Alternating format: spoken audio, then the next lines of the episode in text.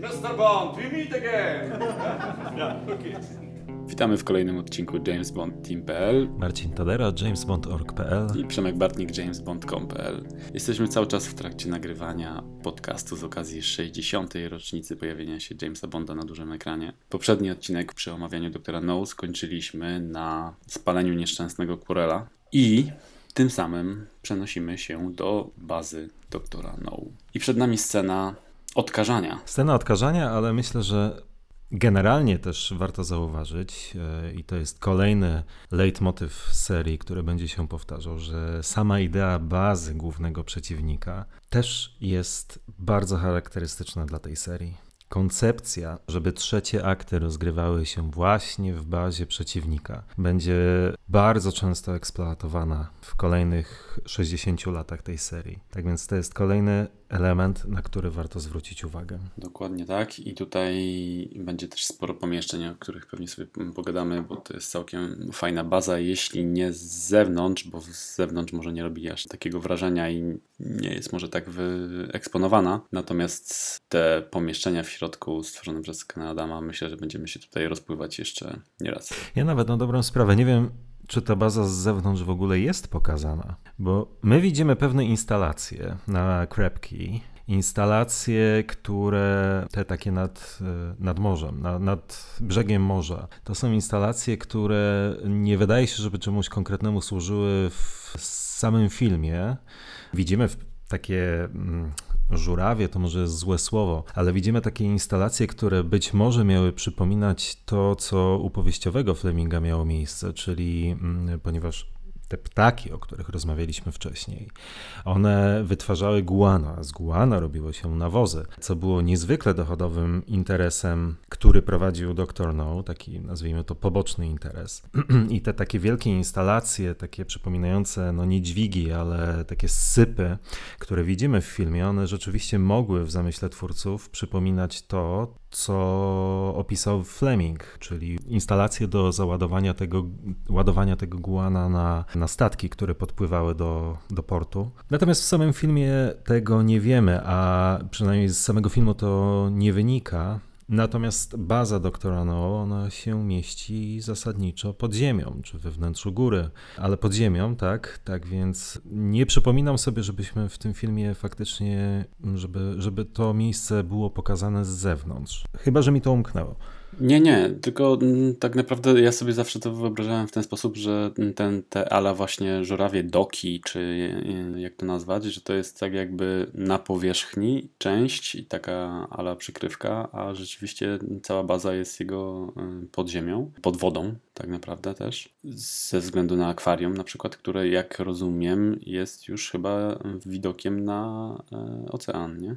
Wydaje się, że tak. Tak, a na górze jest taka przykrywka po prostu. Więc tutaj nie ma. Kanadam jakby nie musiał się wysilać na pokazaniu bazy wyglądającej z zewnątrz, natomiast mamy mnóstwo świetnych pomieszczeń w środku, o których będziemy rozmawiać. I tak naprawdę ta scena z odkażaniem jest tego też świetnym przykładem.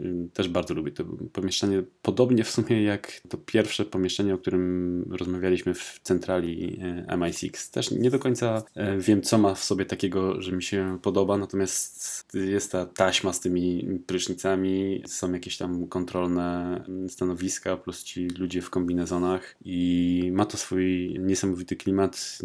Urok. Tak, nie tylko ze względu na Ursula Andres.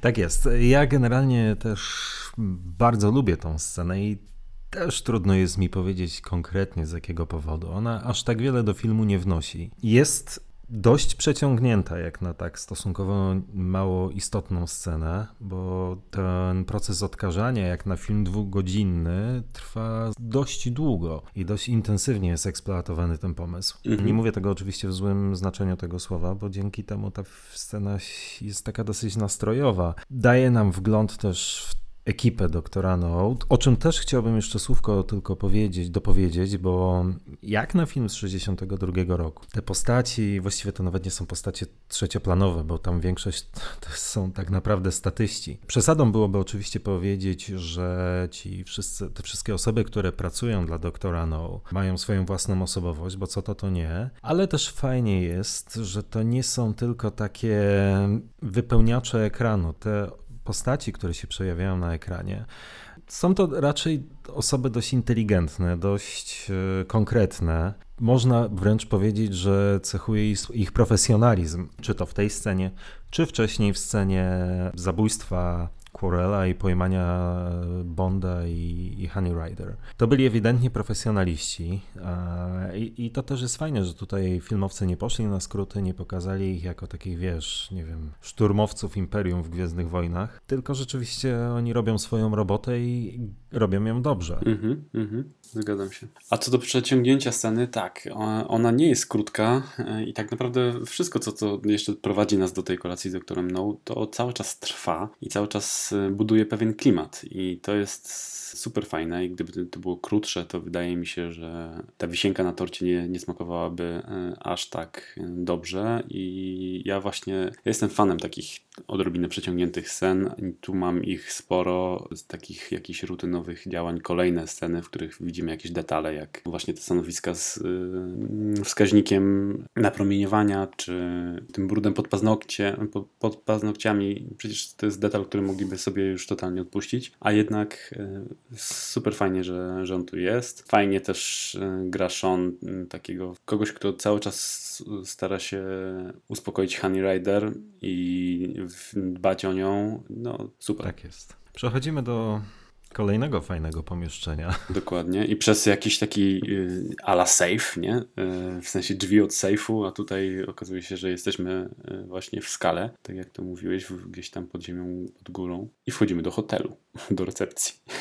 I wchodzimy de facto do hotelu, gdzie Bond i Honey Rider są przyjmowani właściwie według najlepszych niemalże standardów pięciogwiazdkowych hoteli przez przemiłą, sympatyczną obsługę. Co jest świetnym zabiegiem, bo to jest tak odrealniony, odjechany pomysł, gdzie z jednej strony mamy to poczucie zagrożenia, napromieniowanie, oczywiście śmierć Quarrella chwilę wcześniej, po to, żeby główni bohaterowie za chwilę zostali podejmowani jak goście honorowi w luksusach, w luksusowym, kapitalnie urządzonym pokoju hotelowym, który od prawdziwego pokoju hotelowego odróżnia tylko to, że no po pierwsze nie ma okien, a po drugie nie ma klamki od wewnątrz. Tak więc jest to więzienie luksusowe, ale de facto więzienie, ale samo ten kontrast, ten dysonans pomiędzy mm, jakby warunkami, w których zostali zatrzymani i w jakie są teraz prowadzeni, to bohaterów zapewne nieco wybija zbija z pantałyku, no i nas jako widzów również. A ta odjechaność, o której mówiłem wcześniej, nie wiem czy nawet takie słowo jest, to też jest coś, co będzie w tej serii towarzyszyło od czasu do czasu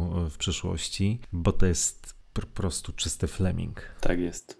W ogóle nawet nie wiem, co dodać. Natomiast ja też bardzo, bardzo lubię to przy, przywitanie. Bardzo lubię, to jest to, o czym rozmawialiśmy przy Spectre. To wejście do bazy Blofelda też jest poprzedzone takim podobnym troszeczkę przywitaniem i ja bardzo lubię to nawiązanie. I, i tutaj to jest, co, co świetnie wyszło. To też buduje klimat. Kolejny raz buduje klimat tajemniczości. Bez dwóch zdań. Wspomniałeś o tych pokojach. Świetny, znowu świetny plan. Tutaj Kanadam też rewelacyjnie przygotował tą, tą scenografię. Świetnie tutaj te ciuchy, papierosy, tak ta rozmowa z recepcjonistkami bardzo fajna, te uśmiechy, kiedy już ironicznie James pyta, czy o okna, klamki, czy cokolwiek. Natomiast no, super fajny tajemniczy, dziwny i nadal nie wiemy, czego się spodziewać po tym klimacie. Otóż to. Otóż I kolejna scena jest jeszcze, jeszcze bardziej wprowadza ten tajemniczy klimat, jest rewelacyjna, jak już mdleją przy po wypitej kawie. W kawie, w której był środek nasenny i w samym filmie też właściwie z samego filmu nie wynika, dlaczego dosypano im do kawy ten środek nasenny i my jako widzowie się tego nie dowiadujemy. To jest żywcem wyjęte z powieści, ale o tym myślę, że powiem trochę szerzej za chwilę. Mhm. Okay. A tu za chwilę właśnie jest noc, zaczyna się ujęcie od otworzenia drzwi i widzimy sam cień i kawałek nóg naszego głównego antagonisty pierwszy raz. I też nadal go nie widzimy w całej, w całej postaci, co jest... Nadal nie widzimy go w całej okazałości, w pełni okazałości, dokładnie. Fantastyczne budowanie napięcia i... I, i ten nogi cień, fajna muzyka i za chwilę widzimy e, te metalowe ręce e, odkrywające pościel i tak naprawdę tego naszego antagonistę, który ogląda swojego przeciwnika. Zajebiste. Zajebiste. Okej. Okay. Bond i Honey budzą się, przygotowują na kolację z doktorem No. Tak, tutaj też fajne jest to, że nadal James jakby uspokaja, próbuje uspokoić Honey Rider. Honey jest zaniepokojona, natomiast James gra w tą grę cały czas. Pyta się, czy jest E, stosownie ubrany na tą okazję, słyszy, że idealnie, to zadaje kolejne pytanie, idealnie na co? To jest, cały czas fajne są ścieżki dialogowe. Tutaj nie ma jakichś takich głupich, pustych e, słów, tylko nie. jest wszystko mega fajnie e, rozpisane, no i zmierzamy w kierunku doktora No. Tak, fajne jest, faktycznie fajne jest to, że Bond robi wiele, żeby rozładować napięcie u Honey Rider, uspokaja ją, zapewnia, że wszystko będzie dobrze, ale jednocześnie poucza ją, żeby pozwoliła jemu mówić, dając do zrozumienia, że w trakcie spotkania z doktorem No ma po prostu siedzieć cicho. I wchodzimy do windy, jest cały czas widoczne przerażenie na oczach Hani, ale też widać zaniepokojenie Jamesa i oczekiwanie na, na, to, co się stanie. No i przechodzimy do kolejnego genialnego tak. pomieszczenia. Mm, skały wokół ścian, drewniana podłoga, kominek, jakieś drzewa, rośliny, no i akwarium, którym się my zachwycamy jako widzowie. James jest myślę, że też zdziwiony i też w pewien sposób zaintrygowany i nagle słyszymy One million dollars, Mr. Bond. Co jest fantastycznym wejściem naszego głównego antagonisty. Tak jest. Doktor No ma na myśli tutaj, czy dopowiada po chwili, że ten milion dolarów to jest kwota jaką musiał wydać, żeby zbudować tak fantastyczną bazę. I dopowiada, że pewnie to pytanie kołatało w głowie Bonda, kiedy podziwiał pomieszczenie. Pomieszczenie, które faktycznie robi wrażenie. Zwłaszcza to wspomniane akwarium ze specjalnym szkłem, dzięki któremu ryby, które pływają z jego drugiej strony, e, wydają się być e, znacznie większe niż w rzeczywistości. No i po raz pierwszy widzimy doktora No, to jest e, godzina i 27 7 minuta filmu. Tak więc tyle czasu musieliśmy czekać, zanim w pełnej okazałości mogliśmy zobaczyć głównego antagonistę filmu. Mm -hmm. I to jest fantastyczne. Fantastyczne jest to, tak, fantastyczne jest to, fantastyczne jest to, jak dzięki tym wszystkim wcześniejszym zabiegom, o których rozmawialiśmy, jak zbudowali tą postać, tak, że teraz, kiedy go widzimy, on budzi, myślę, jeszcze większą grozę niż by budził w innych okolicznościach, gdybyśmy go zobaczyli, nie wiem, w piątej, dziesiątej minucie przy jakiejś niezobowiązującej okazji. Mhm. Świetny patent. Świetny, fantastyczny. I jeszcze to, co wspomniałeś, te ryby wyglądające na dużo większe, i tutaj też się zaczyna ta taka fajna gra Jamesa, którą prowadzi, gdzie od samego początku stara się wyprowadzić doktora No z równowagi, żeby zobaczyć, z kim ma do czynienia. Lubię ten tekst, kiedy mówi, że tutaj płotki wyglądają jak wielo, wieloryby, zupełnie jak pan doktorze No, nie? To jest super. Dostają drinki martini z wódką, strząśnięte, nie mieszane, Więc doktor No jest, widać, że, że jest przygotowany i wie z kim ma do czynienia, co też jest fajne. Też nam daje kolejny jakiś obraz profesjonalizmu. Zgadza się. Doktor No, który ma eee, fantastyczną manierę w tym filmie, takiego wybitnego wręcz stoika bo ponieważ od czasu do czasu Bond rzeczywiście stara się, stara się go wytrącić z równowagi, czy sprowokować, to jednak on zachowuje ciągle niezmienną, kamienną, posągową wręcz e, pozę. No tutaj Joseph Weissman, bo to on odgrywa mm -hmm. doktora No, jest w tej kreacji jakże specyficznej, fantastyczny. Dokładnie. Ja uwielbiam te jego powolne ruchy. Te, on nawet wolno rusza gałkami ocznymi i to jest y, super jakieś klimatyczne, y, nadal tajemnicze i w pewien sposób budzące lęk. Świetny, świetny pomysł na, na Zwola i tu jeszcze pewnie o tym za chwilę się mm, rozgadamy w y, kolejnym pomieszczeniu przy stole. Natomiast tutaj to przejście jeszcze od tego z salonu, nie wiem jak to nazwać, do jadalni. Też jest tam fajny moment, o którym już wspominałem nieraz właśnie przy Spectre między innymi, czyli ten namalowany y, przez Francisco Goye obraz z książę y, Wellington. I to jest też fajny, bardzo fajny motyw, który się będzie pojawiał też przyszłości w serii, czyli takie nawiązanie do realnego świata. I ten obraz, Sean wchodząc po schodach, przechodzi obok niego i naraz cofa się i patrzy z takim y, zaciekawieniem, zdziwieniem i słyszymy taką śmieszną muzyczkę. Ja od samego początku zawsze mnie to y, nurtowało w tym filmie. Dlaczego on robi ten gest? Dlaczego tak jest podkreślany ten gest w filmie? I dlatego jakoś szybko doszedłem do tego i wyczytałem, że ten obraz rok wcześniej został y, skradziony z londyńskiego Muzeum Galerii. I wtedy, jak była premiera Doktora No, ten obraz nadal nie został odnaleziony. Fajne nawiązanie do realnego świata i pokazanie, gdzie ten obraz jest, kto go ukradł. Ale w ogóle jaki to jest fantastyczny pomysł, jaki genialny w swojej prostocie. Nie wiem, kto jest autorem tego pomysłu, który ze scenarzystów, może producentów, może, może Ken Adam, trudno mi powiedzieć, ale no, coś fantastycznego taki drobiazg, to jest oczywiście detal, drobiazg. My tutaj do znudzenia pewnie w tej serii podcastów podkreślamy detale, ale to są właśnie detale, które w tym filmie robią robotę. I to jest jeden z świetny, nich. Świetny. No i pewnie też dla, bo kradzież tego obrazu pewnie odbiła się szerokim echem w ówczesnych e, mediach i w tamtych czasach. Myślę, że to mógł być całkiem fajny comic relief dla ówczesnych widzów. My dzisiaj na to patrzymy trochę inaczej i zachwycamy się genialnością tego pomysłu, ale myślę, że widzowie, którzy pewnie, nie wiem, z gazet, z telewizji wiedzieli, znali kontekst tej, tej sceny pewnie lepiej niż widzowie współcześni, czy z całą pewnością lepiej niż widzowie współcześni, no to musiał być dla nich całkiem, ta scena musiała być całkiem zabawna. Tak sądzę. No na pewno. Na pewno, na pewno w 100%. I myślę, że e, ja niestety nie oglądałem jeszcze tego filmu, ale mam wielką ochotę w zeszłym roku chyba w kinach, czy w tym roku w, na początku w kinach był film Książę, e, który opowiadał właśnie o kradzieży tego, e, tego obrazu. I z tego co wiem, są w filmie też sceny z doktora No, o. więc tym bardziej myślę, że powinniśmy obejrzeć. A podobno całkiem fajna, fajna komedia kryminalna. Nie kojarzę, kompletnie nie kojarzę, gdzieś mi to umknęło. No i co? Przechodzimy do jadalni i myślę, że tu już w pełni możemy się skupić na doktorze No i tej ich rozmowie, która jest kolejnym przykładem fantastycznego dialogu i rewelacyjnego wystąpienia z Wola. Ja uwielbiam każdą kwestię, którą Joseph Weissman tutaj wypowiada.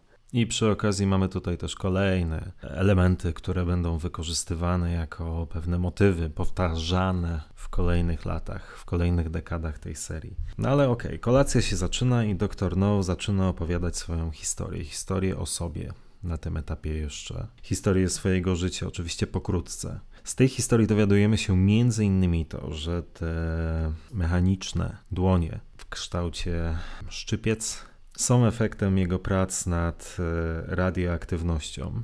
U Fleminga to trochę inaczej ta historia się przedstawiała, ponieważ tam doktor No, będąc niegdyś jednym księgowym bodajże tongów takiego chińskiego stowarzyszenia kryminalnego, z braku lepszego słowa, ukradł im pieniądze, z którymi uciekł. No, tongowie go znaleźli, próbując się dowiedzieć, gdzie te pieniądze są ukryte, między innymi odrąbali mu ręce i stąd też y, powieściowy doktor No miał te mechaniczne dłonie. Tutaj jest wmieszany właśnie ten wątek prac nad radioaktywnością, którego chyba w książce nie było, przynajmniej nie przypominam sobie.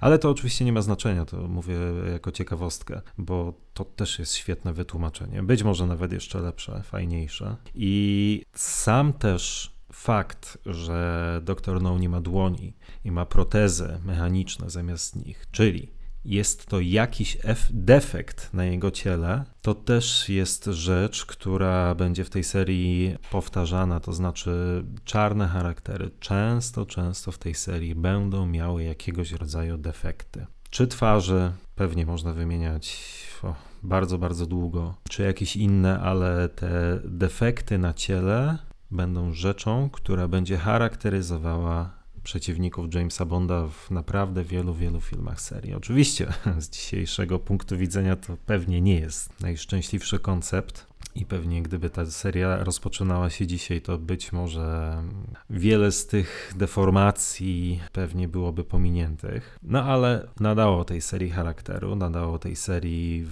wyrazu, kolejna cecha rozpoznawcza jej. No, tak, fajnie. I te deformacje, ja doskonale rozumiem, dlaczego mm, w tych czasach mówi się, że jest to niestosowne. Zgadzam się z tym po części, natomiast ja jako dzieciak zawsze je lubiłem. Zawsze miałem coś takiego w kinie, że uwielbiałem czarne charaktery. Dla mnie te deformacje im dodawały w pewien sposób e, wyrazu to jest niestosowne dlatego, że nie chcemy, żeby człowiek, nie wiem, bez rąk był e, traktowany od razu jako zły. Nie chcemy uczyć dzieci na przykład, że e, no, taka deformacja jest związana z, z kimś niedobrym. Natomiast e, jak dla mnie to dodaje tym postaciom po prostu charakteru. Mhm, zgadza się. My rozmawialiśmy chyba na ten temat też przy okazji podcastu o Nie czas umierać. Też rozwodziliśmy się na ten temat, gdzie Rami Malek, no jego, hmm, jego twarz również była w pewnym sensie zdeformowana i wtedy też mówiliśmy o tym dokładnie w tym samym kontekście, że osoby, które cierpią na tego typu przypadłości, no, oglądając tego typu filmy, mają pewne prawo poczuć się e, dotknięte, urażone, bo rzeczywiście jest tak, że ta seria z bardzo dużą intensywnością wykorzystywała ten właśnie motyw i utożsamiała, czy jedną z cech wyróżniających e, czarne charaktery były właśnie jakiegoś rodzaju dysfunkcje fizyczne. No cóż, rok 1962. W tym przypadku, oczywiście, bo o ile w tym przypadku jest to dość łatwo zrzucić na karp e, czasów, w jakich ten film powstawał, o tyle rzeczywiście przypadku tego No Time to Die i tej dysfunkcji Ramiego Maleka, no jest to dosyć takie już pewnie dyskusyjne, tym bardziej, że w samym filmie ma, dostajemy w tym tylko przypadku, ale mówimy szczątkową mhm. informację na ten temat. A tak jak rozmawialiśmy przy okazji tamtego podcastu, mm, to było chyba takie pójście na łatwiznę ze strony, ze strony twu, producentów, twórców tego filmu, gdzie no, Rami Malek był, jego Safin był nie najmocniej napisanym przeciwnikiem Bonda i e, to było takie jak dla mnie pójście na łatwiznę. Dajmy mu jakąś dysfunkcję, jakąś deformację, co właściwie widzę już od razu nakieruje na to, że to jest czarny charakter. No ja tak nie wiem, czy to było, naprawdę nie wiem, czy takie intencje przyświecały twórcom, ale, ale ja tak to po prostu odbieram. Mhm.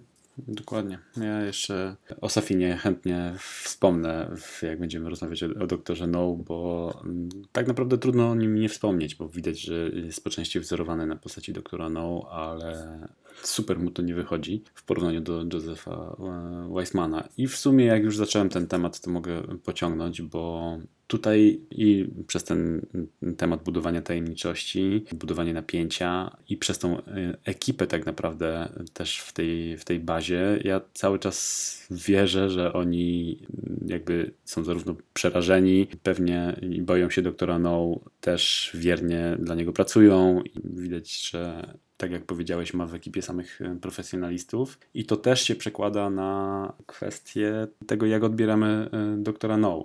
On jest dla nas cały czas w pewien sposób e, przerażający, gdzie Safin z drugiej strony jest w porównaniu do niego jak taki rozpieszczony dzieciak, którego za nic nie jestem w stanie uwierzyć. A w doktora No jestem w stanie uwierzyć też przez to, że tak jak powiedziałem jest przerażający, a drugie, że po prostu jest to w pewien sposób odjechana też koncepcja i on do niej tutaj idealnie pasuje. No właśnie, bo ten Safin, e, my tak lubimy narzekać, że on jest słabo zbudowaną postacią, niewiele o niej wiemy, twórcy nie wykorzystali potencjału i tak dalej, i tak dalej. Wszystko się zgadza.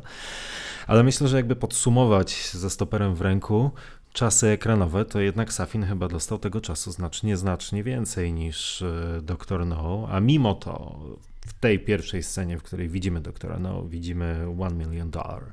Kiedy, kiedy mówi One Million Dollar, kiedy widzimy go po raz pierwszy, to, to, to, ta postać już jest tak naprawdę zbudowana i rzeczywiście ja wierzę w to, że to jest postać, która jest w stanie rozkręcić i prowadzić tego typu interes, tego typu przedsięwzięcie, że on ma fantastyczny umysł, yy, że ma bardzo duże możliwości, że wzbudza u swoich pracowników pewnie z jednej strony, znaczy na pewno e, strach, bo to już widzieliśmy po reakcjach profesora Denta, mm, a z drugiej strony ogromny szacunek.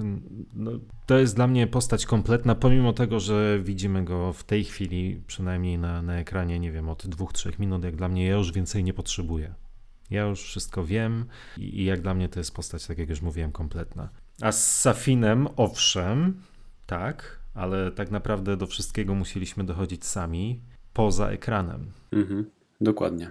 No i tak naprawdę jeszcze tylko kończąc moją wypowiedź odnośnie doktora No, dla mnie jest to jedna z ulubionych postaci z całej serii. Myślę, że to jest ścisły top. Nie wiem, dawno nie robiłem, albo nie wiem, czy w ogóle robiłem sobie kiedyś jakiś ranking, ale to jest, to jest postać, którą naprawdę bardzo, bardzo lubię i chyba przede wszystkim właśnie przez tą tajemniczość, która jej cały czas towarzyszy, to późne wprowadzenie, ten dialog tutaj przy stole, który mnie w żaden sposób nie, nie zawodzi. Podobają mi się wszystkie jego kwestie, jak on, jak traktuje Bonda w ogóle, jak na początku też, to jest wszystko fajnie wytłumaczone, widać, że on e, wykłada kawę na ławę, e, opowiada o wszystkim, ale opowiada dlatego, że wierzy w Bonda, bo wydaje się dla niego godnym mm, przeciwnikiem. I to jest też fajnie fajnie pokazane. Bardzo lubię, jak już któryś raz próbuję wyprowadzić z równowagi doktora No James i dostaję taką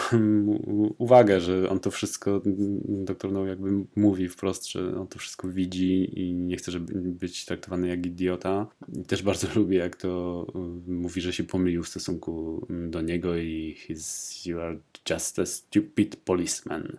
On w ogóle ma taki akcent tak rewelacyjnie wypowiada te słowa. Te słowa o kierunkach na kompasie, które nie są ważne, bo on należy do organizacji Spectre. I też e, bardzo e, w sumie ciekawe są te tłumaczenia Spectre. Lektor chyba na Blu-rayu mówi widmo, czyli wspólna inicjatywa do manipulacji i odwetu. Mm, napisy mówią sektor, sektor. czyli specjalna egzekutywa do spraw kontrwywiadu, terroryzmu, odwetu, rabunku. Spectre. No świetne. A tak naprawdę, a tak naprawdę ja jestem wyznawcą jedynego słusznego tłumaczenia, czyli pozostawienia w oryginale. Nie przekonuje mnie ani widmo. Ja wiem, że to jest kultowe tłumaczenie tej organizacji, e, ale to mnie nie przekonuje. Tak więc ja po prostu nie, ja będę używał jednak oryginału w tym przypadku. Tak, to znaczy widmo ma swój klimat. Sektor już gorzej. Sektor ale to jest nieporozumienie. Ma, widmo ma ewidentnie swój klimat, więc y, ja nie dziwię się, że to jest w pewien sposób kultowe w naszym kraju i jest to fajne tłumaczenie, ale też oczywiście przystaje przy oryginale. Mhm. No, no to skoro już powiedzieliśmy o samym Spectre, o Rety to jest chyba też już e, dłuższa rozmowa, tak coś mi się wydaje, ale powiedzieć o tym trzeba. Seria o agencie 007 w zbiorowej świadomości często postrzegana jest jako taka anty. Okej, okay, wszyscy pamiętamy, lata 60., zimna wojna, chwilę później szczyt, jeden ze szczytów, ze szczytowych okresów tej zimnej wojny. Dwa bloki, blok zachodni, blok e, powiedzmy sowiecki i tak dalej, i tak dalej. Nie będziemy tutaj oczywiście robili wykładu z historii XX wieku, ale w zbiorowej świadomości fanów James Bond, czy seria o Jamesie Bondzie, czy sam James Bond postrzegany jest jako taka seria antysowiecka. I ten duch faktycznie nad tą serią się unosi, ale tak naprawdę w filmach nie jest to wcale aż tak eksploatowany przynajmniej wyraźnie i dosłownie. Nie jest to leitmotyw, który wbrew pozorom jest jakoś szczególnie eksploatowany. To, co się zwykło o tej serii uważać, że to jest seria o agencie 007, który walczy z, ze Związkiem Radzieckim, z blokiem wschodnim itd., tak itd., tak to w filmach raczej jest margines. Twórcy od samego początku postawili na wykorzystanie organizacji Spectre, która u Fleminga pojawia się znacznie, znacznie później, bo dopiero w powieściowej operacji Piorun. Wcześniej powieściowy, książkowy James Bond rzeczywiście walczył z, z organami, ze Związkiem Radzieckim, w szczególności poprzez bezpośrednie konfrontacje z organizacją SMERSZ, czyli taką agendą radzieckiego kontrwywiadu. I to było podkreślane przez Fleminga na każdym kroku. Natomiast w powieść, w filmach, przepraszam, jednak postawiono na taki mniej konfrontacyjny ton. I od samego początku przedstawiono nam organizację Spectre.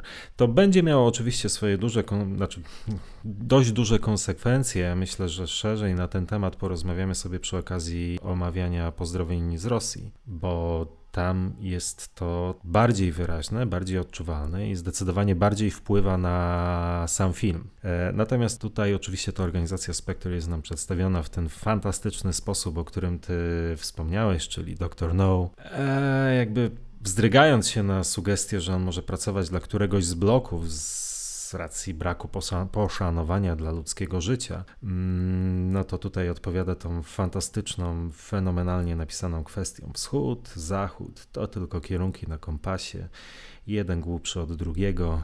Rewelacyjny, to jest jeden z najlepszych tekstów w tym filmie. Fantastyczny. Mhm.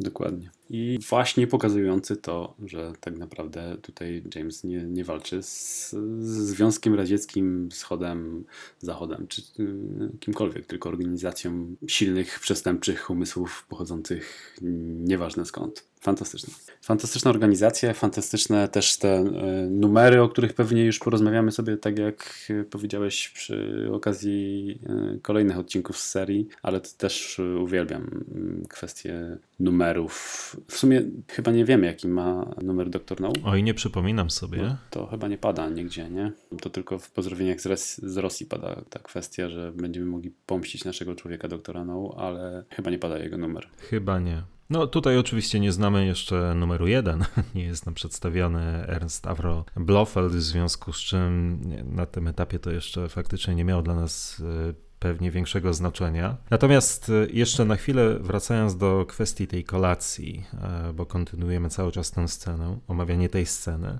Kolejny charakterystyczny motyw, a mianowicie wyjawienie Jamesowi Bondowi swoich planów przez czarny charakter. To jest też coś, co będzie eksploatowane w przyszłości bardzo intensywnie. No tutaj na, na tym etapie doktor No oczywiście wierzy, że Bond nie wyjdzie z tego żywy, więc opowiada mu tę historię, pewnie z jednej strony licząc na poklask, e, a z drugiej strony oczywiście jest to też komunikat dla widzów, żeby ten plan wybrzmiał, czy zamiary doktora No, żeby wybrzmiały, no bo w żaden inny sposób już Bond nie miałby za bardzo okazji pewnie, żeby się zorientować, o co w tym wszystkim tak do końca chodzi. Tak więc jest to bardzo sprytny zabieg, bardzo fajny zabieg, bardzo charakterystyczny zabieg, e, który źle zrozumiany często budzi, może budzić pewien uśmiech, taki. Politowania, zażenowania. Tak, ze strony widzów, bo on to, to, to rzeczywiście czasami brzmi, e, czy okoliczności rzeczywiście czasami, nie wiem, no, mniej zorientowani widzowie albo mniej przyzwyczajeni do konwencji widzowie, przepraszam, to, to, tak chyba chciałem to ująć. No to rzeczywiście jest to taki punkt, który lubią wyśmiewać, ale no to są bardzo ważne sceny, bardzo charakterystyczne z jednej strony, ale po drugie, tak jak już mówiłem wcześniej, no, po to te sceny są kręcone właśnie, żeby te plany z Woli po prostu wybrzmiały i żebyśmy my jako widzowie mieli pełen obraz sytuacji. I tutaj hmm, ukłony w kierunku nie czas umierać. Dokładnie. Gdzie po wyjściu z kina mieliśmy tak szczątkowe informacje, że e, no tak naprawdę nie było wiadomo o co chodzi. Nie wiadomo było o co chodzi i to było jednym z głównych zarzutów formułowanych względem tego filmu. Mhm, dokładnie ten motyw często jest wyśmiewany, tak jak mm, powiedziałeś. Też tak naprawdę wiele komedii jakby poszło w tym, w tym kierunku. Y, Austin Powers, Austin Powers. wyśmiewa do granic możliwości. Natomiast ja lubię te plany z Woli, te pomysły nad panowaniem nad światem. Super sprawa. Ale oczywiście, oczywiście, że tak. No Austin Powers niestety bardzo źle przysłużył się tej serii. Obśmiał rzeczy, y, to była jedna z nich, obśmi- obśmiał wiele tych charakterystycznych elementów y, tej serii. Pewnie niektóre z nich spalił już dożywotnio, mm, wykazując ich pozorny absurd, ale ja, ja i tak jestem zdania, że to nie jest abs- to, to nie są absurdy, to jest po prostu cecha charakterystyczna tych filmów, to jest sposób scenarzystów też na wybrnięcie z niektórych wątków. Tak jak już też mówiłem kiedyś, filmy, powieści, ale też filmy, to są produkcje, w których fabuła bardzo mocno skupia się na Jamesie Bondzie. Bardzo mocno. Tutaj nie ma dygresji, nie ma przeplatających się scen, e, nie wiem, różnych wątków, zwłaszcza w tych początkowych okresach tej serii. Nie ma przeplatających się wątków, mnogości bohaterów, którzy działają niezależnie od siebie. I dlatego właśnie, gdyby nie rozmowa z doktorem No, no to widz byłby e, skołowany, nie miałby pełnego obrazu sytuacji i stąd właśnie między innymi są te sceny dialogowe, te odkrywanie kart przez czarne charaktery. To jest zabieg scenariuszowy, a nie brak wyobraźni twórców czy absurd filmu, jak to potem często próbuje obśmiać e, Austin Powers i co niestety też utrwaliło się w pewnym sensie u niektórych widzów. Mhm, mhm. I co? O doktorze No tyle? Generalnie tyle. Ja tylko jeszcze chciałem też przywołać być może jedną z kolejną świetnie napisaną kwestię, jaką wypowiada Bond po poznaniu planów doktora No, czyli że domy wariatów są pełne ludzi, którzy myślą, że są Napoleonem lub Bogiem. To taka ostateczna próba e, wytrącenia z równowagi doktora No. Poniekąd być może udana, bo to właśnie po tym doktor No rezygnuje z zamiarów zwerbowania Bonda do Spectre, bo na to liczył. No i tutaj rzeczywiście Bondowi się w pewnym sensie udaje mu podnieść ciśnienie. Mhm, dokładnie. Tu jest jeszcze fajna jest ta scena z nożem, e, gdzie kiedy próbuje ukryć i rozgniewany niby wstaje i chowa. E, Świetna jest reakcja, fantastyczna jest reakcja doktora No. Wcześniej też jeszcze jedną rzecz, o której nie wspomnieliśmy, to jest też prezentacja tych jego metalowych rąk e, i tego, co potrafią zrobić, więc to też nadal jakby nastraja widza i przygotowuje do, do jego różnych e, umiejętności. Super. Hani zostaje wyprowadzona z pokoju. Z mocną sugestią, że przysłuży się, jeśli mnie pamięć nie myli, że przysłuży się pracownikom doktora No. Dokładnie. I tu mamy właśnie tę scenę w, z nożem i tę linię dialogową, która irytuje Jamesa. No i chwilę później mm, doktor No wydaje polecenie, żeby zmiękczyć Bonda, czyli James zostaje okładany i trafia do celi. Celi i tu myślę, że ty będziesz miał sporo do powiedzenia na temat y, ucieczki z, z celi, bo o ile dobrze pamiętam, to w książce było fajnie wszystko wytłumaczone jako mm, taki test w, jakby wytrzymałości, skrajności, do których uwielbiał do, doprowadzać swoje ofiary dr No. W filmie jest to odrobinę niejasne może, tak mi się wydaje, i niedopowiedziane, natomiast y, tak czy inaczej bardzo lubię tą scenę ucieczki przez kanały, ale jednak książka tu daje o wiele, o wiele szerszy kontekst. No właśnie, i to jest e, coś, czego ja nie potrafię do końca wytłumaczyć sobie, ponieważ scena, o której za chwilę opowiem, została sfilmowana, ale nie nadano jej żadnego kontekstu. Dlatego ja, dopóki nie przeczytałem powieści Dr. No, zawsze po prostu brałem to e, ucieczkę Bonda z celi jako szczęśliwy zbieg okoliczności, czyli James Bond znajduje potencjalne źródło wyjścia z celi i z niej korzysta i oczywiście no tak, czyli wdrapuje się w coś na kształt, nie wiem, kanału wentylacyjnego i w ten sposób wydostaje się z celi. Oczywiście po drodze mając pewne przygody, bo a to pod prądem jest kratka, która osłania celę, ale to wydaje się być oczywiste jako swojego, swego rodzaju zabezpieczenie. Później gdzieś daje się nam do zrozumienia, że panują tam ekstremalne e, warunki temperaturowe, chociaż też bez przesady. No i Bond e, koniec końców z celi się wydostaje i tyle. I koniec sceny. Natomiast w powieści temu wątkowi nadano znacznie, znacznie większą, większe znaczenie, ponieważ Dr. No jednym z jego zaburzeń, tak to ujmę, było to, że jak sam przyznaje, bardzo ciekawi go ból i kwestia bólu. Bardzo ciekawi go to, ile ludzkie ciało jest w stanie wytrzymać, i dlatego poddaje Bonda próbie. Stąd właśnie do kawy dosypany środek nasenny, po to, żeby Bond do tej próby podszedł maksymalnie wypoczęty. Stąd scena kolacji, żeby Bond nabrał sił. No i Bond uzbrojony w nóż, który akurat w powieści udało mu się gwiznąć doktorowi No, rusza tym tunelem, który został pokazany w filmie bez kontekstu, rusza tym tunelem i tam na niego czekają liczne, liczne przeszkody, które rzeczywiście, no tutaj Fleming ma o tyle łatwiej, że mamy możliwość poznania wewnętrznych monologów Bonda. Stąd też wiemy, że te przeszkody, które napotyka na swojej drodze, czyli oczywiście tak, porażenie prądem, oczywiście ekstremalne temperatury, bodajże jeszcze tam chyba szczury są po drodze i tak dalej, i tak dalej, czy konieczność wspięcia się po gołych ścianach tunelu na wysokość taką, że upadek właściwie kończy grę. Dzięki wewnętrznym monologom opisanym przez Fleminga, my wiemy, że rzeczywiście w tej scenie James Bond jest doprowadzony na skraj ludzkiej wytrzymałości i brnie dalej, w zasadzie no, doprowadzony do ostateczności, ale brnie dalej wyłącznie dzięki jakiemuś niezwykłemu, niewiarygodnemu hartowi ducha, czy już wręcz takim atawistyczną, atawistycznym potrzebie przetrwania za wszelką cenę. Mając też oczywiście z tyłu głowy chyba Honey Rider. Ale tak, to jest coś, co Bonda rzeczywiście doprowadziło na skraj wyczerpania i fizycznego, i psychicznego. I Fleming jest mistrzem tego typu scen.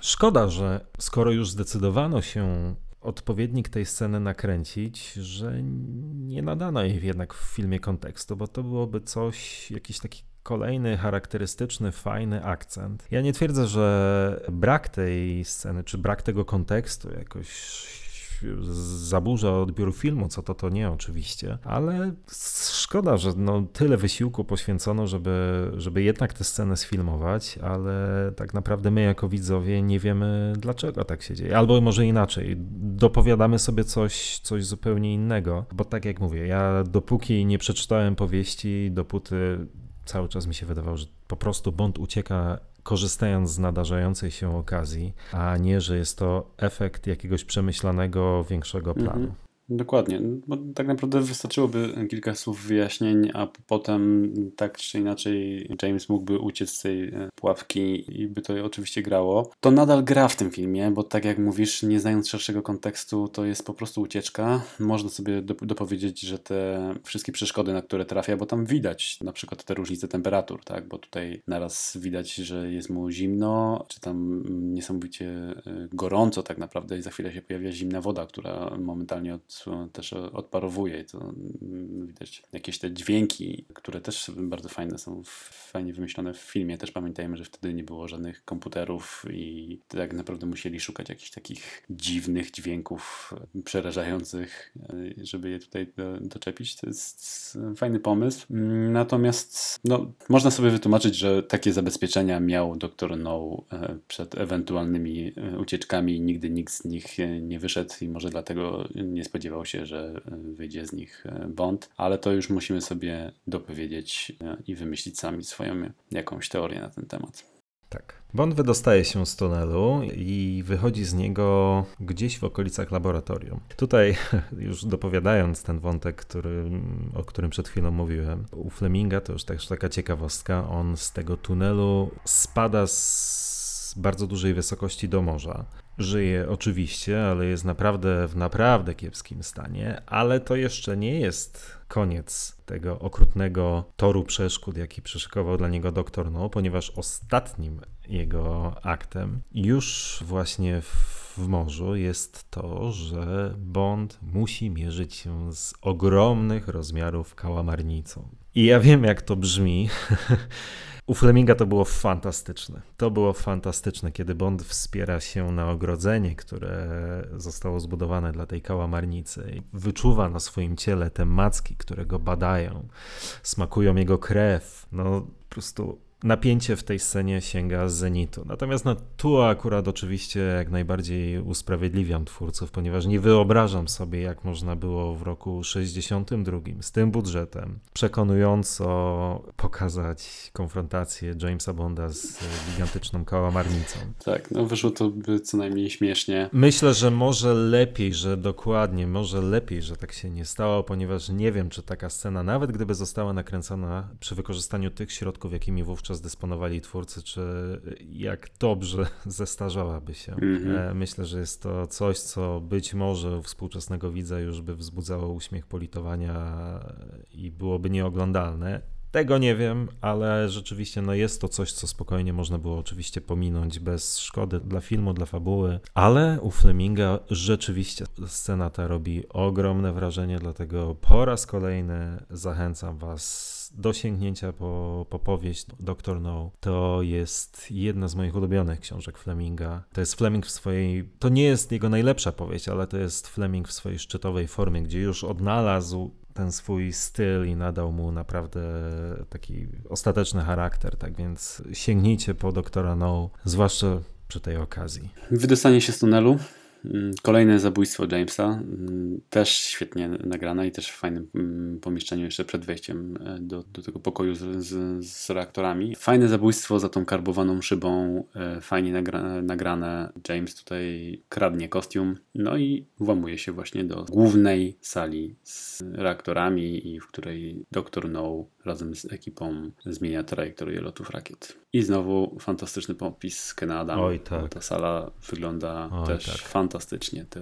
metalowe mm, wsporniki, te wszystkie urządzenia, te reaktory, te takie niby kiczowate i starodawne, ale dla mnie po prostu fantastyczne te tabliczki Danger Zone, jakieś tam tablice informujące i to powtarzanie komend, które tutaj wydaje co chwilę e, doktor, doktor No, synchronizować wiązkę i tu za chwilę słyszymy synchroniz- wiązka zsynchronizowana, pręty na 21 i tak dalej. Świetny klimat. Świetny, fantastyczny klimat, fantastyczna scenografia. To jest Ken Adam w całej okazałości. To, o czym mówiliśmy w pierwszym, jednym z pierwszych podcastów tej serii, scenografia Kena Adama jest w pewnym sensie odrealniona. To nie jest tak, że mm, patrząc na tę salę, na to pomieszczenie, jesteśmy w stanie uwierzyć, że to jest prawdziwe laboratorium, prawdziwe, nie wiem, centrum dowodzenia, cokolwiek. Ono ma w sobie taką delikatną nutkę mm, surrealizmu. Ale no jest to po prostu fantastyczne i przepiękne w tej swojej prostocie, w takim odjechaniu, takiej fantazyjności, fantastyczności. No, rewelacja, bardzo, bardzo, bardzo charakterystyczny też motyw tej serii, zwłaszcza w wykonaniu Kena Adama. Dokładnie tak. Tak, na monitorach obserwujemy też, ponieważ to, o czym ty mówiłeś, to powtarzanie właśnie tych komend, to jest fantastyczne, to jest super. E, I akurat ja e, nigdy tego nie postrzegałem jako coś kiczowatego, wręcz przeciwnie, nadawało to tej scenie powagi i realizmu. Na monitorach, o czym też warto wspomnieć, obserwujemy przygotowanie do startu rakiety. To jest e, rakieta wystrzeliwana w ramach programu Merkury, prawdziwego programu realizowanego przez rząd Stanów Zjednoczonych, przez NASA, późniejszą NASA. To był program lotów kosmicznych, które miały wynieść astronautów na orbitę okołoziemską i stąd też stawka tego filmu jest właśnie dlatego tak, tak olbrzymia, ponieważ no wyścig zbrojen, tu też nie musimy tłumaczyć, e, jak wyścig zbrojen w momencie, w którym przeniósł się na sferę kosmiczną, jak był istotny dla ówczesnego świata, no głównie istotny propagandowo, ale mimo wszystko był szalenie istotny i stąd też właśnie wiemy, że stawka tego filmu jest olbrzymia. To nie jest tylko i wyłącznie zbijanie rakiet przypadkowych, to jest gra o podbój kosmosu, tak naprawdę. Pomimo tego, że oczywiście no, w tamtych czasach to nie miało może aż tak dużego praktycznego wymiaru, ale wizerunkowo bez dwóch zdań tutaj ta rywalizacja Związku Radzieckiego i Stanów Zjednoczonych o to, kto pierwszy wyśle człowieka na orbitę, kto pierwszy wyśle człowieka na Księżyc. No to było oczywiście niesamowicie istotne wówczas. Niesamowicie istotne, na topie wszyscy o tym mówili i no to też teraz nam się współczesny widz może tego klimatu nie czuć, natomiast wtedy y, myślę, że na pewno na pewno czuł. Mm -hmm. On było to na pewno, to tak, tak, tak. Tak, i ja tylko sprostuję to moje y, zarzut odnośnie kliczowatości. Chodziło mi tylko i wyłącznie o te plakietki typu Danger Zone i tak dalej, y, które i takich design, design uwielbiam. To powtarzanie komend y, to jest jak najbardziej normalne, super i bardzo buduje klimat. To, mhm. to, to, uwielbiam. Y, natomiast ma ta sala tutaj parę takich rzeczy, jak właśnie ta, ta tabliczka Danger Zone. To jest w ogóle taki mega mały detal, który uwielbiam i też chyba na samym początku stworzyłem go nawet do jakiegoś plakatu, tylko jeszcze go nie wykorzystałem i cały czas mam go przygotowany plik z tym idealnie odwzorowaną tabliczką i muszę coś, coś wymyślić na, na plakacie. Jara mi to strasznie. No ale e, James w przybraniu Changa orientuje się, że powinien e, ustawić pręty na 21. Udaje się do, do tego stanowiska, no i tym właśnie pokrętłem e, jedzie po tym wskaźniku, przekracza Danger Zone z 21 na maksa i zaczyna się rozruba. Jednego z gości zrzuca do, do reaktora, czy tam gdzieś, gdzie zaczyna wszystko powoli eksplodować. Doktor No biegnie i ten bieg doktora No to jest coś, co też yy, uwielbiam. Ręce trzyma tak nieruchomo cały czas na, na dole wzdłuż ciała, śmiesznie. Niesamowicie fajnie się porusza w tym, w tym kombinezonie. No i zmierza do Jamesa i zaczyna się potyczka z naszym głównym wrogiem, która o dziwo, ale chyba i dobrze, jest bardzo krótka, zwięzła i po sprawie. James szybko się pozbywa doktora No, jest nadal te ręce tak naprawdę czego mogliśmy się spodziewać, nie zostały użyte za bardzo do pokazania swojej siły w walce z, z Bondem, a tak naprawdę do tego, żeby pokazać, że przez nie nie może się wydostać z tej kadzi, do której wpada. Tak jest, tak jest, ponieważ e, doktor No próbuje bezskutecznie czegoś się chwycić, ale no, nie udaje się i wpada do cieczy chłodzącej reaktor jądrowy, który wcześniej Bondowi udało się uruchomić i tak naprawdę przegrzać. Tak więc tak, to jest taka ironia losu, że te dłonie przyczyniają się do śmierci doktora No. A przy okazji właśnie przegrzania reaktora, fajna jest ta panika, w którą wpadają wszyscy pracownicy e, doktora No, wszystkie osoby obecne w, e, w tym centrum dowodzenia. Też w sumie jest, jeśli wskazać na, na coś kiczowatego, to właśnie to, tak, że wszyscy w pobliżu reaktora odsłoniętego pracują, no ale okej, okay, no taki urok. Ta panika jest fajna, ona też teraz jak oglądam Nie czas umierać, to, ta scena, w której Obruczew, tak, wrzucany jest do cieczy, której do dzisiaj nie wiemy czemu służyła, ale wzbudza podobną panikę wśród obsługi i personelu mm, Safina. To był też fajny ukłon w tym kierunku, w kierunku doktora No, jak tak sądzę. Ale tutaj jest to troszkę lepiej wyjaśnione i troszkę, troszkę więcej ma sensu. No i okej, okay, rakieta Merkury startuje bez przeszkód. Tak jest. James szuka dziewczyny, podkłada nogę. Bardzo lubię, jak podkłada nogę jednemu z, z panikujących pracowników i dowiaduje się, że jest przetrzymywana w dwunastce i tutaj też e, jest motyw, który w książce był o wiele bardziej rozwinięty, czyli te tortury i sprawdzenie wytrzymałości też na, na Honey Rider, która przywiązana była do, do ziemi i bodajże chyba kraby tam chodziły po niej. W filmie też to zostało nakręcone i to. nie ma uciętych scen, ale jest mnóstwo galerii, których można obejrzeć nawet na, na Blu-rayu w, w dodatkach. Natomiast w komentarzu twórcy mówili, że mm, naszplikowali te kraby Aha. Mm, jakimiś środkami nasennymi czy coś takiego i, i no one się praktycznie w ogóle nie ruszały. Było tak kiczowate, że po prostu z tego zrezygnowali i zabrali te wszystkie kraby i zostawili ją samą przywiązaną i podtapianą. A to widzisz, to, to fajnie, że mówisz, bo ja nie wiedziałem o tym, że podjęli rękawice. E, tak, masz rację, doktor No wymyślił sobie w powieści, że Honey Rider zostaje, zostanie przywiązana, przykuta do ziemi na szlaku wędrówek krabów i w końcu krab key. I w zamyśle doktora No te kraby miały Honey Rider, Rider e, no po prostu pożreć. Natomiast Honey Rider, ponieważ o czym mówiliśmy wcześniej, była miłośniczką zwierząt i przyrody i znała zachowanie dzikich zwierząt, tak więc wiedziała, że kraby nie stanowią dla niej żadnego zagrożenia i stąd też ona akurat w powieści przeżywa bez większych problemów, jeśli można to tak powiedzieć. Natomiast ja też nie rozumiałem właśnie tej idei przykucia Honey Rider w filmie w tym konkretnym miejscu, przykucia jej do podłogi jednej z konstrukcji. Nie znałem, nie wiedziałem o tym, o czym mówiłeś przed chwilą, tak więc no fajnie, bo, bo zawsze zachodziłem w głowę, dlaczego ona jest przykuta w tym konkretnym miejscu co nie ma większego sensu. No teraz już, teraz już wiem, tak więc dzięki. Spoko. No to jest właśnie kolejny ten niedomówiony element w filmie, tak samo ucieczka Jamesa z, z celi, tak samo właśnie to podtapianie, nie wiadomo dlaczego aż tak wymyślnie. E, natomiast tutaj zdecydowanie do szerszego kontekstu jest, jest potrzebna mm, lektura, natomiast e, no można sobie to zawsze wytłumaczyć, że szalony umysł ma jakieś tam szalone pomysły na zabójstwo swoich ofiar, no i tyle. No. Natomiast e, kontynuujemy ucieczkę z bazy. Wszyscy biegają w popłochu. James i Honey również udają się mm, właśnie do, tej, do tych doków. Tam bardzo lubię tych e, zwoli skaczących na główkę z, z podestu. Nie pamiętam, zapomniałem już sprawdzić, natomiast jeden z tych skaczących to był ktoś, e, o kim powinniśmy powiedzieć, ale nie może pamiętam, kto to był. Koordynator kaskaderów. Może, albo Bob Simmons, nie wiem, e, ale pamiętam, że kiedyś gdzieś wyczytałem jakąś ciekawostkę o, o osobie, która skacze z pomostu. Ale obiecam to sprawdzić i dopisać w komentarzu pod, pod podcastem, bo to na pewno jest bardzo ważna sprawa. Ewentualnie nagramy tak kolejną drogą. tak swoją drogą kiedyś musimy zacząć się wywiązywać z tych naszych obietnic, bo my bardzo często obiecujemy, że coś zalinkujemy pod podcastem, a potem chyba różnie Ja linkuję, ja linkuję tak? zawsze. O? No oczywiście. A, to tak, przepraszam. tam zdjęcia, wypraszam sobie.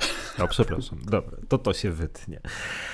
E, Okej, okay. baza doktora No wybucha efektownie. Kolejny leitmotyw serii, wybuchająca baza głównego złola a Bond i Honey Rider lądują na łodzi, którą odpływają z Key. Dokładnie. Motorówka nie ma paliwa, to co robimy? Możemy płynąć do brzegu albo albo co? I to jest kolejny leitmotiv, jak lubisz to nazywać, który się będzie pojawiał praktycznie zawsze. Z małymi wyjątkami, jak No Time to Die na przykład. Generalnie tak właśnie kończą się filmy o Bondzie. Bond ratuje damę z opresji, wysadza bazę wroga w powietrze i miło kończy film. Tak.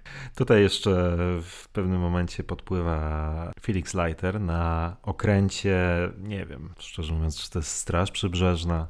W każdym razie pod brytyjską banderą i biorą, jak to się mówi w języku marynistyki? Na hol. Na hol. W każdym razie koncepcja jest taka, że Bond i Honey zostaje, mają być ciągnięci za tą łodzią, nad którą przypływa Lighter, który w tej scenie akurat, bo o czym wcześniej określiłem go mianem takiego sztewniaka jako taką poważną postać, natomiast w tej scenie akurat ewidentnie Lighter dobrze się bawi, czym przypomina trochę bardziej e, niż we wcześniejszych scenach swój literacki pierwowzór. No ale cóż, e, Bond jednak postanawia od, odcumować. Dokładnie tak i powtarza się sekwencja sprzed chwili. Pojawiają się napisy The End, fantastyczna muzyka, uwielbiam tą muzykę e, na, na koniec. Też jeszcze nie, nie, wspomniałem przy tej potyczce z, z doktorem No w bazie, tam też jest świetna muzyka, uwielbiam tą muzykę podczas tego jak doktor No biegnie i później walczy, tam jest e, fajna ścieżka. Te końcowe ścieżki dźwiękowe przypominają takie stare filmy z lat 50., 60., którym jest Dr. No, za co e, uwielbiam. I tam jest też naprawdę fajnie poprowadzona ta muzyka i pojawiają się napisy The End. Fajna muzyczka, która trwa krótko, bo za chwilę się włącza James Bond Team. Mamy e, Gun Barrel, jakby stop, stop klatka z Gun Barrela z krwią zalaną i kończy się pierwszy film z serii o Jamesie Bondzie. Te napisy końcowe to też jest cecha charakterystyczna, jak słusznie to ująłeś, ówczesnych filmów, trwają z zegarkiem w ręku, a wiem, bo z ciekawości zmierzyłem. Przy okazji ostatniego odświeżenia sobie tego filmu, 27 sekund. 27 sekund trwają napisy e, końcowe, gdzie obecnie to bliżej byłoby im chyba 27 minutom. Miałem porównać e, to z długością trwania napisów końcowych Nie czas umierać z ciekawości, ale jakoś wypadło mi to z głowy ale to są teraz napisy końcowe faktycznie idą w długie, długie, długie minuty. Ja myślę, że pod, potrafią po 5, może nawet 10 minut trwać, a tu 27 sekund. W tym to, co zawsze uwielbiam w bondowskiej serii, e, czyli informacje o tym, gdzie dany film był kręcony. Zwracajcie na to uwagę, bo to rzeczywiście jest bardzo, bardzo ciekawe. Bardzo często rozmijające się z tym, co mm, twórcy filmowi próbują nam wmówić, bo e, bardzo często wykorzystywane są bardzo nieoczywiste lokalizacje zastępcze, czyli że jeden plener, jeden kraj e, udaje jakiś zupełnie, zupełnie inny. Tak więc to, to z pozoru błaha informacja w rzeczywistości bywa bardzo, bardzo fascynująca. Mhm. Ja od zawsze w ogóle e, uwielbiałem oglądać napisy e, końcowe w filmach i nie wiem, taki od małego e, pamiętam chyba próbowałem wyczaić polskie nazwiska w, w ekipie i to chyba nadal mi zostało. Tak. Jo, Polak, nie? tak. Mega się z, z siebie śmieję, bo nadal to mam, E, natomiast kiedyś moja partnerka powiedziała bardzo ważną rzecz, jakaś e, nauczycielka e, od niej z, ze szkoły, już nie pamiętam z jakiego przedmiotu, powiedziała, że to jest bardzo ważne obejrzeć film, napisy końcowe do samego końca, bo to jest w pewien sposób oddanie hołdu dla tych wszystkich ludzi, którzy nad tym filmem pracowali. I ja się podpisuję pod tym w 100% i zawsze czekam do zakończenia napisów. Bardzo słuszna uwaga, bo nad filmami pracują setki ludzi. E, setki ludzi, których my tak naprawdę nigdy nie poznajemy z imienia i nazwiska, dlatego że zawsze przywołuje się nazwiska tych najważniejszych, najważniejszych członków ekipy, reżysera, zdjęciowca, autora muzyki itd., tak itd. Tak Natomiast filmy to jest praca setek, jeśli nie tysięcy osób, które no tak naprawdę jedyne, co im poza, co, co, co, jedyny moment satysfakcji, jaki mogą mieć, to właśnie wymienienie w napisach końcowych, które rzeczywiście we współczesnym kinie to jest, no, wymaga dużej wytrwałości przebrnięcie do końca. E, same informacje o członkach e, ekip odpowiedzialnych za, nie wiem, przygotowanie efektów specjalnych, efektów specjalnych to, to też jest fascynujące na swój sposób, jak wiele, jak wiele różnych ekip potrafi pracować nad jednym filmem skoordynowanie tego to jest no, czapki z głów we współczesnym kinie, a no tak więc bardzo słuszna uwaga. Dokładnie. Tak, po efektach specjalnych najlepiej widać w teraźniejszym kinie, kiedy film był drogi. Złożony jest to proces. No, jeżeli zatrudniamy setkę, setki programistów do, i grafików do zrobienia efektów specjalnych, no to już wiadomo e, też, gdzie idzie budżet, bo ktoś im przecież musi zapłacić, zapłacić za tę pracę. Mhm. Tak. Koniec. Nie ma James Bond Will Return. Nie ma jeszcze. jeszcze. Natomiast później już twórcy będą o wiele bardziej pewni swego. I to też będziemy o tym e, motywie mówić pewnie w e, kolejnych odcinkach. Natomiast Doctor No, podsumowanie. Zaczynasz? Nie mam pojęcia, jak podsumować ten film. Film, który zapoczątkował serię, który zdefiniował tak wiele jej elementów, który jest absolutnie fantastyczny. Rozpływamy się nad nim od bo ja wiem. To jest nasza trzecia sesja nagraniowa. Nie mam zielonego pojęcia, ile ostatecznie odcinków powstanie. To myślę, że jest około 8 godziny nagrania.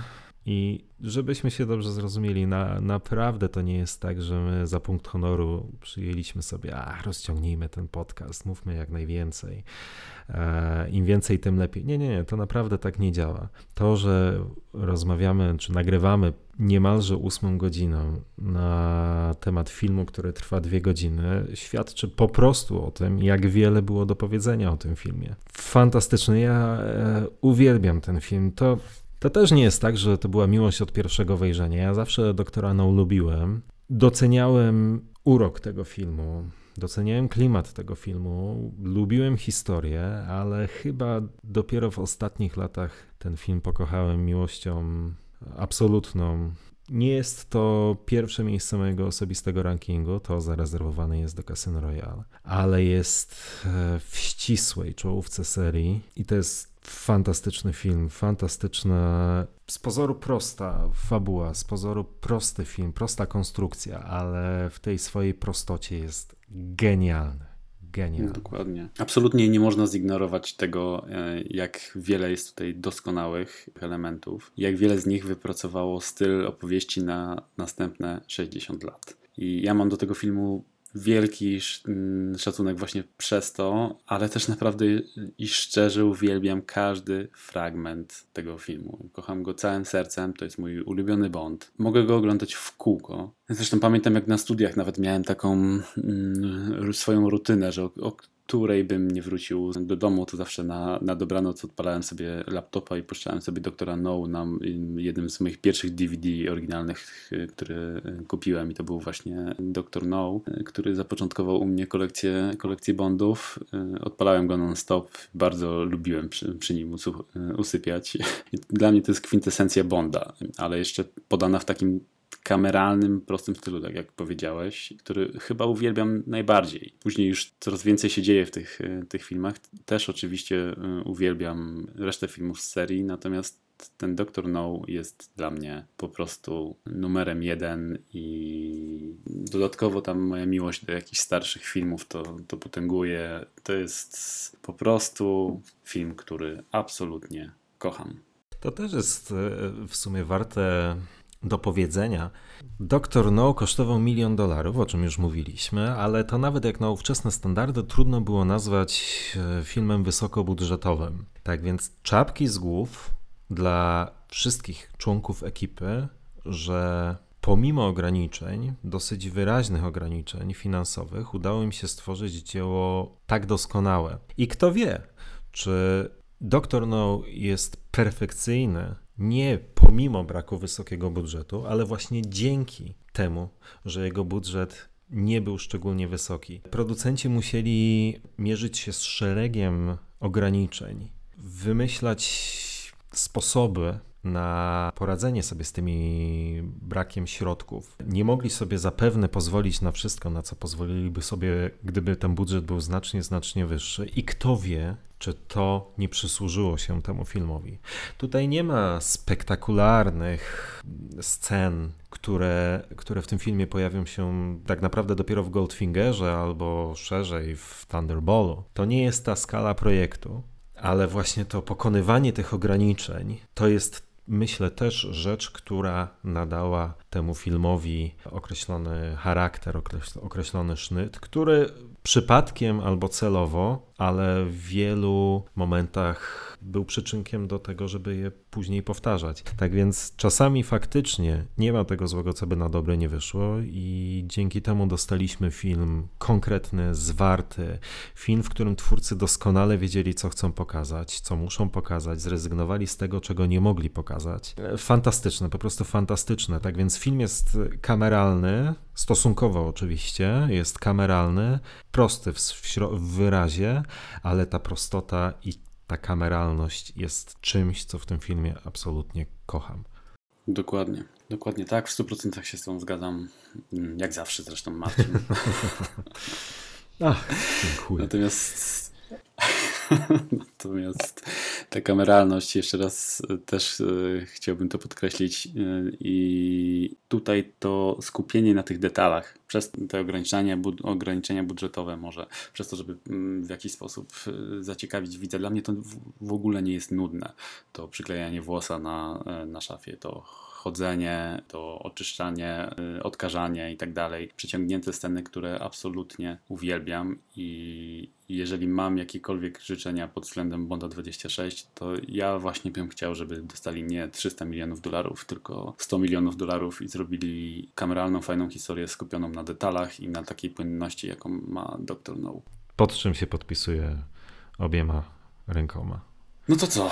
Wszystkiego najlepszego w tą 60. rocznicę. Nie tak szybko. Tym, tym razem ci się nie upiecze.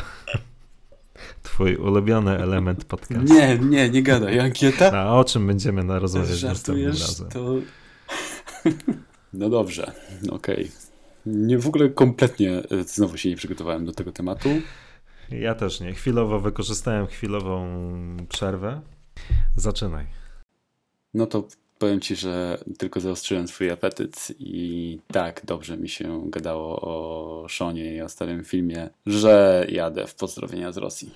Okej. No to ja nie wiem czemu, ale dzisiaj akurat naszła mnie ochota na to, żeby sobie trochę ponarzekać na temat szpiega, który mnie kochał. Uuu, okej. To będzie dobry pojedynek znowu. Z góry wiem, jak to się skończy, więc zapraszamy na szpieg, który mnie kocha w następnym odcinku podcastu. Dzięki, Marcin.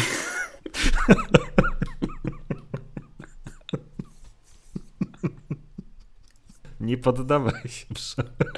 trochę wiarę. Nie, daj spokój. Życie mnie już nauczyło, że nadzieja jest matką głupich. Ale bardzo chętnie porozmawiam o Rogerze muszę.